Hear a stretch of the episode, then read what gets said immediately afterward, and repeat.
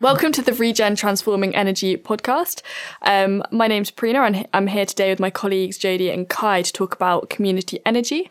Um, we're going to chat about where community has been in the past decade, um, its future ambitions. We talk about burnout, we talk about creativity, we talk about so many things. So I hope you listen on and enjoy the podcast.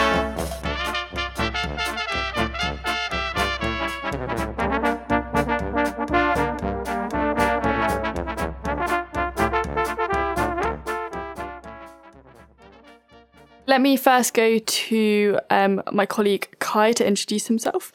Hi, my name's Kai Hoare. I'm also a local energy coordinator at Regen um, and been working as part of the team for the past three and a half years um, to support community and local energy um, from across the UK. And we are I'm delighted to say that we're joined today by someone who has been instrumental over the past 10 years in supporting this sector, um, Jodie. Hi, I'm Jodie Giles, and for one more week only, I'm the head of community and local energy at Regen. As Kai said, I've been doing that job for nearly a decade. And um, yeah, today we're in my pottery studio on Dartmoor. So um, yeah, I've got one more week in this job and really looking forward to this conversation this morning. Exciting. So let's just get straight in and see, um, talk about kind of the past first. I think we should start with what's happened in the community energy sector so far.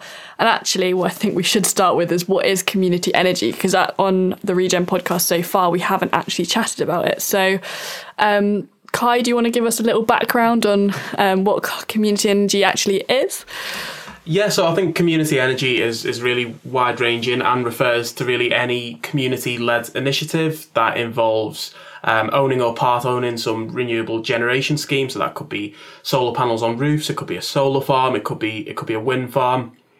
Or it's um, a community project involving energy efficiency, so making our homes and buildings more energy efficient um, it also refers to supporting people in fuel poverty. So, what a lot of community energy projects do is use the, the income that they, they generate through their, their generation projects to support people in their local area who are experiencing fuel poverty um, and do what they can to help them with energy bills and with, with heating their homes.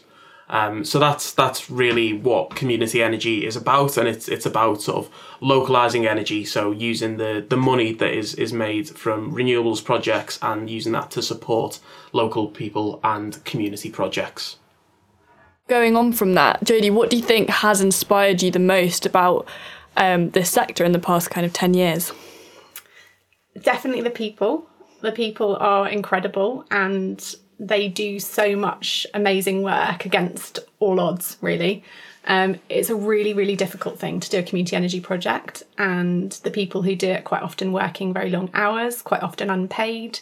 Um, and despite the kind of roller coaster of government policy that we've had over the last decade and the lack of support for renewable energy, um, it's just amazing that any of these projects have happened at all. And they happen because of the sheer determination and resilience of the people who make them happen.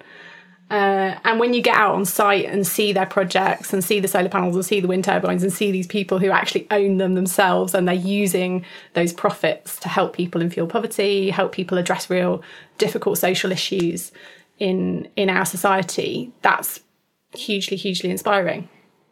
Um, I think the other thing is that it's a kind of direct way of addressing climate change in your local area. And when you look at the motivations behind why these people are doing what they're doing, it's nearly always because they want to do something practical about climate change on their own doorstep and not just for themselves. So they're trying to engage everyone in their communities in doing something practical about climate change.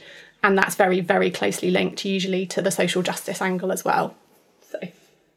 Hugely inspiring. Yeah, and is that what attracted you to, to this sort of sector in the first place and to want to work in community energy? You know, if I can take you back to when you walked through the door at Regen back in 2013, what sort of you know what sort of sector did you find, and is that were those the sorts of things that you envisaged that you would find?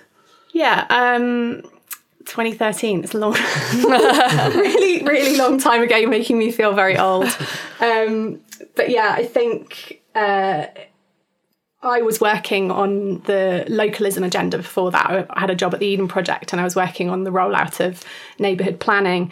And I was looking at um, what communities' ambitions were across the country for regenerating their own communities and, and creating more resilient communities.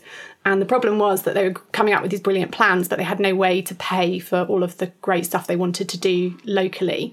And there, at that time, there were a handful of communities who were developing energy projects. And we had the feed in tariff at that point, which was underpinning the financial model for community energy. And it was really obvious to me that if you could own your own asset um, in energy, that you could generate enough of a return to deliver some of those socially ambitious projects that can be really game changing in a community and can enable a community to be much more resilient, much stronger. Um, you know, the people who were running these projects had developed their own capacity, they'd created their own jobs, they had paid for um, retrofit of schools and paid for really interesting projects that were about helping people locally. So that could have been crisis relief funds for people in fuel poverty, for example. And it was very clear to me that the government weren't going to sort out those kind of social issues for us. It was down to us to find a way of creating a revolving local economy that was more within our own control. And so when I got the job at Regen, it, you know, it really it is still my dream job. It was my dream job, and I've really loved doing it. And it's for all of those reasons. You know, it's so inspiring seeing people taking control of their own energy systems and using that for social good. Um, and it wasn't, yeah, it was a really small sector at that time as well. It was, you know, there were 10 people on the Excel spreadsheet when I joined Regen, mm-hmm. 10 groups. Mm-hmm. And you guys have just been involved in doing the state of sector report with Community Energy England and Wales and Scotland. And you can see from that the scale of change within the sector, the level of ambition, and yeah, it's a completely transformed sector. And I don't think at the time I had a an idea of where necessarily it was going, but I knew that by owning those assets, and it's still true today, by owning those assets and being ambitious, you can create a local economy that allows you and enables you to do the things you want to do, to create jobs, to create a happier, healthier society. Mm. It's really fascinating to kind of understand where it's come from because I think for me, who's only been really involved in the sector for one year, it seems quite established now, but obviously it wasn't always that case, and it has been a turbulent journey, hasn't it, to get to this point. Um, but what do you think have been the most important milestones for the sector in the past few years? I mean, there's been a huge amount of challenges. There's been some real difficulties. Obviously, the ending of the feed in tariff was a really big hit, um, not just for community energy, but for renewables in general. Um, there's been some real wins as well, some really big projects getting off the ground. Um, and it's those big projects, those really big, ambitious projects where organisations have professionalised enough to pay themselves a salary and not just do this on a voluntary basis. That has been a real kind of game changer for the sector. And if you look at all those really successful projects, they have treated it like a business they've professionalized enough. They're still putting in a lot of voluntary hours and they're still motivated by that passion for wanting to do something about climate change and wanting to address fuel poverty and, and energy efficiency. But yeah, they're just really taking it seriously enough to value their time enough to pay themselves. And that then leads to much more ambition, I think. So, those organisations who've created really big projects enough to sustain their own organisation from a financial perspective are then going on to do even bigger and more ambitious and better projects. And so it's kind of a cascade effect, really, then. And that's really exciting to see. Um, so, yeah, milestones, it's a tricky one. um, but I think yeah. I think it's really interesting because we often get asked, you know, what makes a successful community energy project, or mm. how do you make it work? And I think one thing we, we always come back to is that idea of avoiding burnout. Mm-hmm. Um, and, and like you said, that the, the, the projects and the, the organisations that are able to, to sustain are the ones that are able to, to, to take on paid staff to to really treat it like like a job and to keep going um, through having sort of the proper funding in place. Yeah, absolutely. And you know, it's no accident that we're here on Dartmoor today in my mega shed next door to my pottery. We're going to go out for a walk later. You know, this is really difficult work. It's really difficult, kind of. uh, It has felt a bit like banging my head against a brick wall for the last decade in terms of the lack of ambition with government policy and the difficulties we've had around regulation. And that's really quite frustrating. And if you carry on doing that all the time and you're not looking after your own mental health or thinking about who's going to take this forward when I go, um, that's a big problem for the sector. And we need to think about that. We need to be much more diverse. You know, we need to be handing things on to the next generation. That's, I'm looking at you too. um, but yeah, it's really, really important to to kind of look after ourselves because if we're not resilient in ourselves, we can't then go on and deliver good stuff. And yeah, I've definitely felt that kind of close to burnout myself, and that's why we're here. As I say, in my pottery studio. I actually think that's like a really important point to bring up because for a lot of people in the community energy sector, it's not just a job. A lot of people are doing it for the passion, and you don't just clock off at 5 pm and that's it. You kind of take it into a lot of aspects of your life. Um, and I think it, what you just said, I think I just want to reiterate, I think we do need to talk about it more and make sure that we're in this for the long run because this climate change is not a short term issue. It's going to be with us for a really long time, and we need to make sure that we're all are able to carry on for a really long time as well. yeah. We're trying to address it very practically, but that doesn't mean that we can't enjoy doing it at the same time, just because it is this very dark and quite scary thing. In the moment, we can enjoy doing what we're doing to make the world a better place. Yeah, and I think we and like all community energy groups should, you know, recognise the, the good work that they're they're doing and allow themselves to enjoy that work, um, because it is it is really important, and it's it's by enjoying it that they can make sure they don't get burnt out and encourage more people to you know to, to join them in doing that work. So, should we talk about some practical ways that people can be creative and do creative engagement? Like, what do you guys think that communities should be doing to celebrate more and have fun and show people that this is a exciting and vibrant sector and that we can, we can be creative and come up with fun and exciting ways of talking about what we're doing?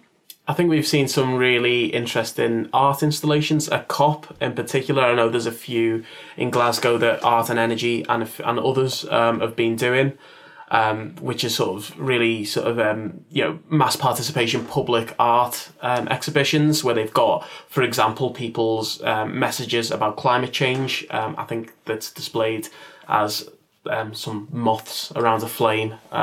So I think it's, it's things like that that that everyone in a in a you know in any sort of community can participate in, and then can be displayed in a public place and can look you know really quite cool.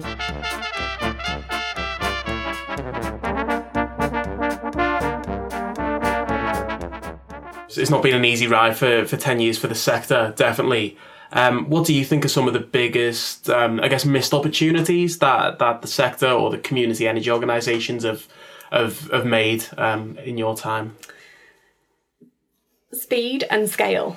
You know, we talk about this all the time, and I can remember, you know, probably it was probably about 2015 when I was working on a project in Devon with the amazing community energy groups that um, that are here.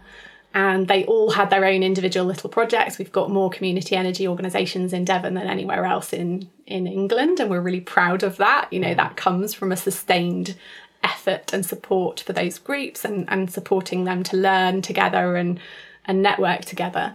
Um, but we did some work with Jake at Communities for Renewables, who's probably one of the best economic brains to apply to community energy anywhere in the country. Um, he worked out that if those groups collaborated and did some really big ambitious projects together that they could not only achieve a better return for the community benefit fund so they'd have more money to spend in their local communities um, but they would have an economy of scale that would mean that they could pay themselves and not be working on these small projects that require almost as much effort as the big projects um, so kind of paying themselves to avoid that burnout that we've been talking about And at the time, I can remember those groups going, no, no, no, we, it's really important to us that this is small, it's local. Um, and now what's happened is that those groups have formed an organisation. They've been through that pain barrier of doing small renewable energy projects, which are really important from a kind of um, is it an acceptance point of view for the local community? Yeah, it's kind of making a statement. Saying yeah, it's, it's really sort of visually quite quite effective, isn't it? And Yeah. um, it like influences the way people think about the energy transition, exactly. which is really important. yeah, Yeah. super important, and it provides all those opportunities for engagement. It's you know, it's a, it's not. To, I'm not trying to undermine those projects because they have been a significant and important part of the sector's journey. Um, but now we've got to a stage where those groups have basically set up a, a sort of umbrella organisation, Devon Energy Collective, and that organisation is looking at substantial projects. We're talking kind of 70 megawatt wind farm and 100 megawatt pipeline of solar farms. So they're thinking about this in the same way that a commercial entity would think about renewables. They're looking at what commercial entities are doing and thinking, okay, how can we develop more generation that we own collectively that pays for us to carry on working in this sector and treating it really in that kind of professionalized way that mm. we've been talking about. And so I think that scale is fundamental and the speed element has been a missed opportunity because it's really slow doing community energy. It's really difficult doing things collectively and by committee. And I'm not sure really how you can avoid that because good engagement takes time and mm-hmm. community projects, if they're genuine community projects, really do have to engage widely locally to make a difference and to have the bedrock of support you need to not get the resistance that mm-hmm. you will see to some really big developments at a local level. Yeah, and I think that's where we've seen missteps from commercial developers who've been sort of going in with these, you know, massive sort of, you know, 20 plus megawatt solar farms, and they're sort of, um, I guess they're sort of taken for granted that the the, the climate emergency will mean that pe- you know people will be supportive of those projects, and in the right circumstances, they definitely would be. But when people feel like these developments are being imposed upon them, um, then I think it becomes a lot more difficult for them for them to understand. Um, but yeah, I think the the sort of scale point is is really important, and I guess there's what some people might see as a contradiction in there. You know, I, I even talked at the beginning about community energy being about localizing energy, which some people would see as quite small scale. Um, but I guess sort of squaring that circle is the idea that you know the, the climate emergency that we're facing requires large scale projects and, and quickly. So yeah, f- for me, it's about sort of having that that local benefit. But if the groups can sort of collaborate with each other, they can they can scale up while retaining the sort of more local roots and, and making sure those benefits come back to the community. Definitely. Um, so yeah, that's that's what I would see as the most important. Do you think, as a whole, the sector is being ambitious enough, or do you think we need more similar sort of collectives across the country to make sure that we can get the scale that we need?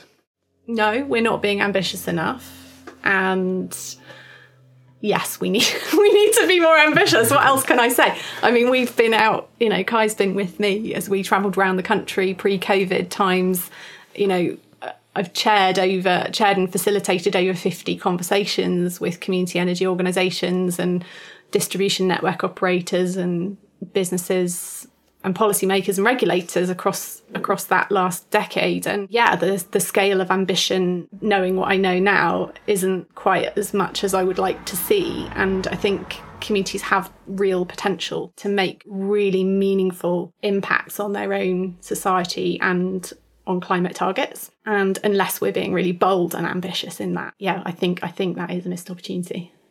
We've discussed in the past that for a lot of groups, the amount of work and, and in some ways the amount of pain involved in doing, you know, a, f- a 50 kilowatt rooftop solar scheme is that for, for that amount of work, you might as well do it a 10 plus megawatt um, solar farm. Yeah. Because it's, you know, if you're putting in the work, At you, least, yeah, you- yeah, yeah, exactly. You, you may as well get the most benefits that you can. Yeah, I mean the smallest projects we're seeing coming forward from commercial developers now is is 10 megawatts, and hmm. that's only where you've got a very cheap grid connection, and most of them are getting closer towards 50, even 100 hmm. megawatts in some cases. So these are massive, massive projects, and commercial developers aren't doing this for the reasons that community energy and local energy organisations are doing this. They're not motivated by wanting to address climate change and well, some of them might be, but their primary motivation is making some money. Mm-hmm. They're an economic entity and there's a reason they're going for those massive, massive projects.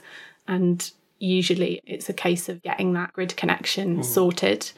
And that's one of the reasons why speed was was a missed opportunity because commercial developers came in and, and took up a lot of the grid capacity that we have and now there isn't a lot left for communities and we've got a huge challenge around that. And i guess that's one of the reasons we've spent such a long time and a lot of effort working to facilitate conversations between distribution network operators and communities is to help them unpick that and work out how we can find solutions for them to be able to connect into the network because that capacity has gone in most cases and, and we've all paid for that. You know that is a, a lot of that connection cost is socialized which means a proportion of it is paid for from our bills so that's great for for renewables that you know those projects are connected in but there's a, a thing going on now where um, gas peaking plants are connecting mm-hmm. in. So fossil fuel generators connecting into the network and using up what's left of that critical capacity that we pay for. Um, and no one really seems to be talking about that very much. We've only seen a few community energy groups appealing those planning applications and getting those decisions overturned or, mm-hmm. or not passed. yeah. And that's, you know, a huge win for the sector. It's really impressive communities doing that to, to guard, to safeguard mm-hmm. that grid capacity which is a fundamental part of any generation project to enable more low carbon generation to connect. Yeah, and I think that's that's a drum that sort of Regen as a whole has been banging for a few years to to Ofgem, our energy regulator, that we need the net zero infrastructure, and we to, in order to be able to get that affordably, we have to prioritise low carbon generation connections. Um, so that yeah, I think that's that's really important and something that Regen does continue to push. I think also just to summarize what you were saying, if you're a new entrant to the community energy sector as well as people who've been there for years, I think that the message is don't be scared, go for those bigger projects and learn on the job as well as obviously peer learning is so vital as well. Because um, I can imagine me as coming in as someone new. I can imagine to, oh, I'll do a smaller one first, see how it goes, and then do a bigger one. But that's just not how it's working in our current climate and we it's just not possible at the moment. Yeah. So scale up. Yeah. yeah. you can see how that'd be a totally logical yeah. way to think about it, right? Start it, it small, yeah. do a small project. yeah. But but what we've seen is that groups do that and they burn themselves out. Mm-hmm. And not only do they burn themselves out, the the small scale nature of what they're doing means that it isn't financially sustainable and they haven't got enough of a return to mm. keep themselves running. So it is that economy of scale issue and it's the burnout thing. Um, and it's also that mean, you know, doing something really, really meaningful about climate change. If you want to make an impact on your carbon reduction targets for your community, um, it's got to be big and yeah, be ambitious. Yeah, and I think there's there's absolutely loads of sort of expertise and, ex- and experience that already exists within the sector. So for new entrants, you know, there's there's a lot of people that they can talk to to to sort of get some of that knowledge, so they don't have to be too apprehensive about taking on a big project. You know, there's there's Regen, there's you know communities for renewables, there's Community Energy England, Scotland, and Wales, and there's you know there's a lot of a lot of organisations that can you know lend that support and give that advice to people, um, so that they don't sort of make some mistakes that have already been made. Um, I think that's what we've also talked about a lot before. Is is you know helping new entrants to this space, you know, new climate action or groups um, locally not sort of repeat mistakes that have already been made.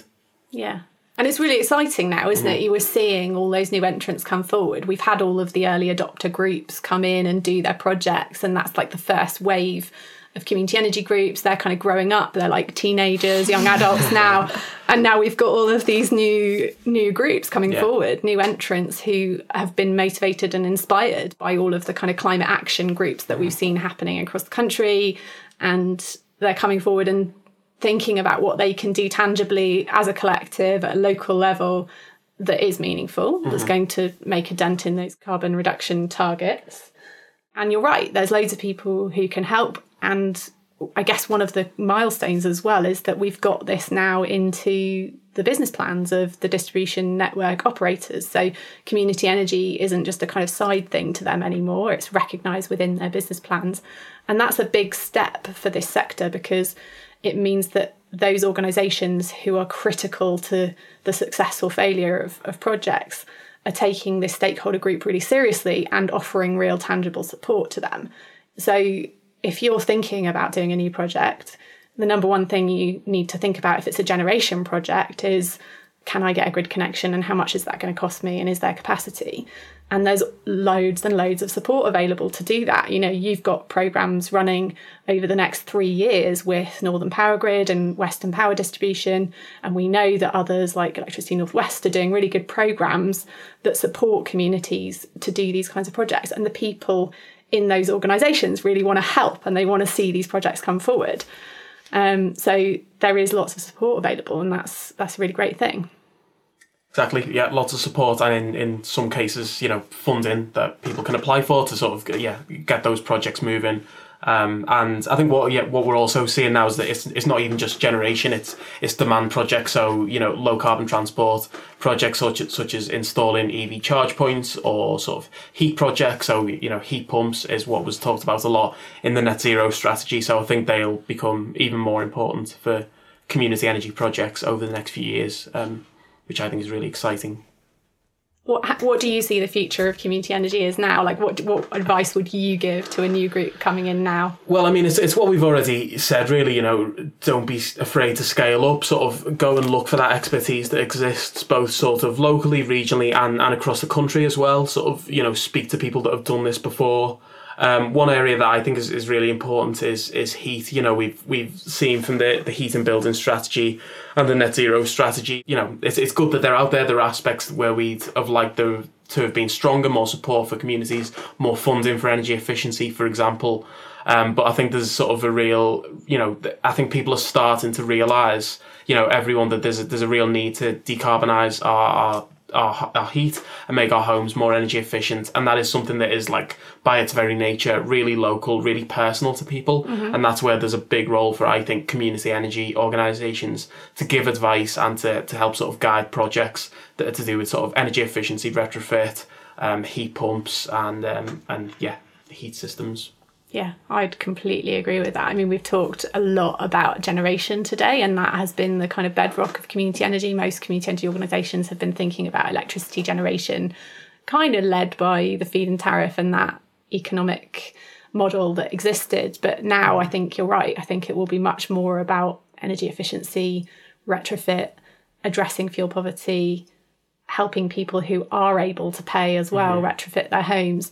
And that depends on on good work. Mm-hmm. It depends on quality um, installations, and it also depends on on trust. Mm-hmm. And that's the big unique selling point about community energy is that this isn't some company coming in motivated by wanting to make a quick buck. This is people, your friends and neighbours, people who live locally to you, trying to help you do something that isn't all about the profit. It's about wanting to do something about climate change and mm-hmm yeah, supporting our our society. Yeah, I mean, there's there's sort of wins all over, are there? Really, it's mm. it's about climate change, and then it's also about sort of supporting people in fuel poverty, and by doing sort of retrofit and energy efficiency projects, it's sort of yeah, it's it's a win win really. Um, so it, it, I, I think it fits you know really neatly into the whole ethos of of community energy and it's it's sort of it's also about that long term approach as well. If people are making these big changes to their homes mm. they want an organization that are sort of you know that they can turn to in over the long term and um and not sort of um yeah the cowboys for want of a better term but, you know whose advice they can't really trust and and if you know they don't know whether they'll be about in another in another 6 months. Yeah. Um, and there are lots of, you know, it's not just cowboys, is it? There are lots of really great companies out there doing mm-hmm. really great work. But I think the models in community energy that we've seen that have been so inspiring are things like um, Carbon Co-op and mm-hmm. Brighton and Hove Energy Services Company. Mm-hmm. You know, these organisations are they've been there for years. Mm-hmm. They've been supporting people not just to install energy generation measures, but they've been doing deep whole house retrofit projects, for example and working with local trusted installers who are really doing really good quality mm-hmm. work yeah. and who aren't just going to go bust and the guarantees are going to be obsolete. Mm-hmm. And there is there's a huge amount that we can learn from that kind of work in terms of the next stage of addressing climate change, which is the really difficult work of getting into people's homes. Mm. And getting into people's homes requires us to trust those organisations. They need to be there for the long term and they yeah. need to have done that good long term engagement that community energy groups, some community energy groups, are really well known for. You spoke earlier, Josie, about the you know being ten names on the spreadsheet when you started back in 2013. um, not to put you on the spot, Prina, how how many organisations uh, did we did we sort of tally up in this year's State of the Sector report? Um, I believe it was 424. Um, so it's a huge increase, mm. um, absolutely huge.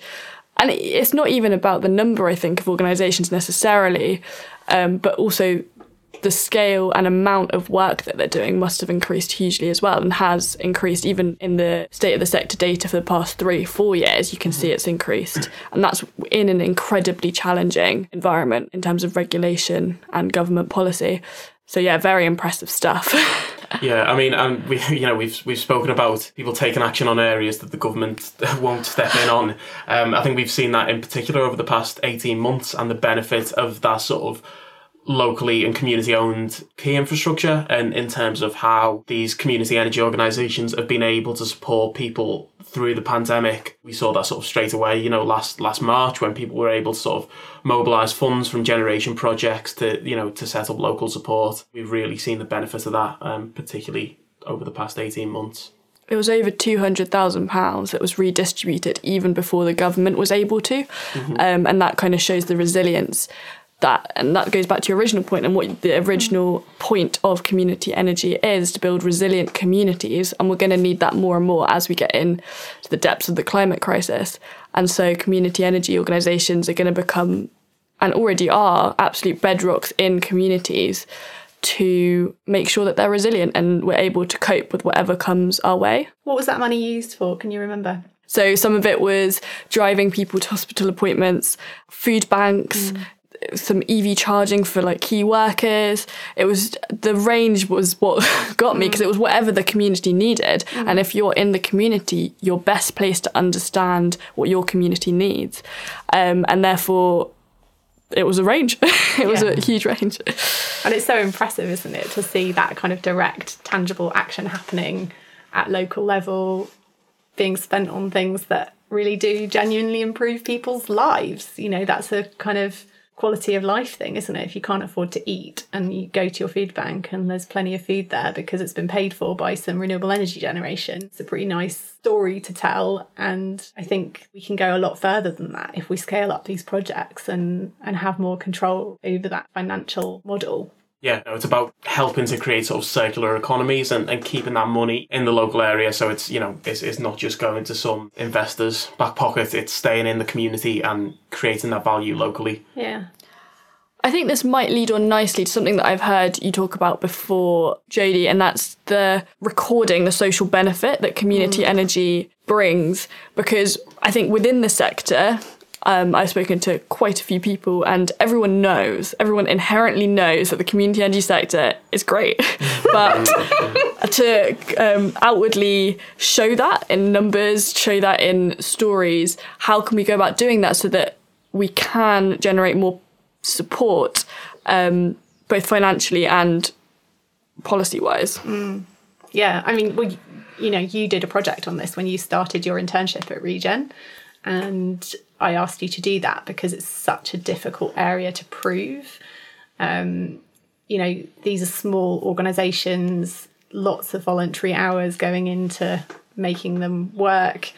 Um, and to then start recording your social return on investment on top of all the kind of work that you're doing to keep the organisation afloat is a big, big ask. Um, but there are some really basic things that I think community energy organisations can do to track their engagement at the very at the most basic level like how many interactions how many people in your newsletter mail out list how many people are you reaching out to and connecting with on a daily basis as an organization. And then if you are doing energy efficiency and fuel poverty programs and visiting people's homes then there's lots that you can do to track the impacts of that. And Plymouth Energy Community did this all on an Excel spreadsheet initially where they were able to prove that doing these visits actually made people happier um, and lots of the people that they were coming into contact with had physical and mental health problems, and so they were able to link it back to health impacts, which gives them more um, ability to do projects with the NHS in partnership. Um, so, yeah, I think there's lots more we can do there. Academics could be quite helpful here, couldn't they? I mean, there's loads of young students looking at this area and you know, I've had many of them contact me over the years to want to talk to me about community energy. And actually, you know, if you're a young person out there and you're interested in this and you think it's, you know, you want to study it a bit, why don't you go and volunteer with a community energy organisation and offer to help them track their social impact and extract some of the stories as well that make those numbers meaningful. And numbers are, you know, they are critical, like you say, for policymakers and regulators to make the case, and that's what they're always asking for is that mm. evidence. I think that's a really important point that if there are like students out there that want to look into this, or or, or the young people that helping people to, to record their impact is something that they, that will make a big difference and then will help policymakers deciding how to sort of approach community energy. It'll help prove that impact and help make that decision to support the sector. Thank you very much for listening to our podcast um, and subscribe. and for subscribe to the podcast and sign up to the Regen Community Energy newsletter. 100%.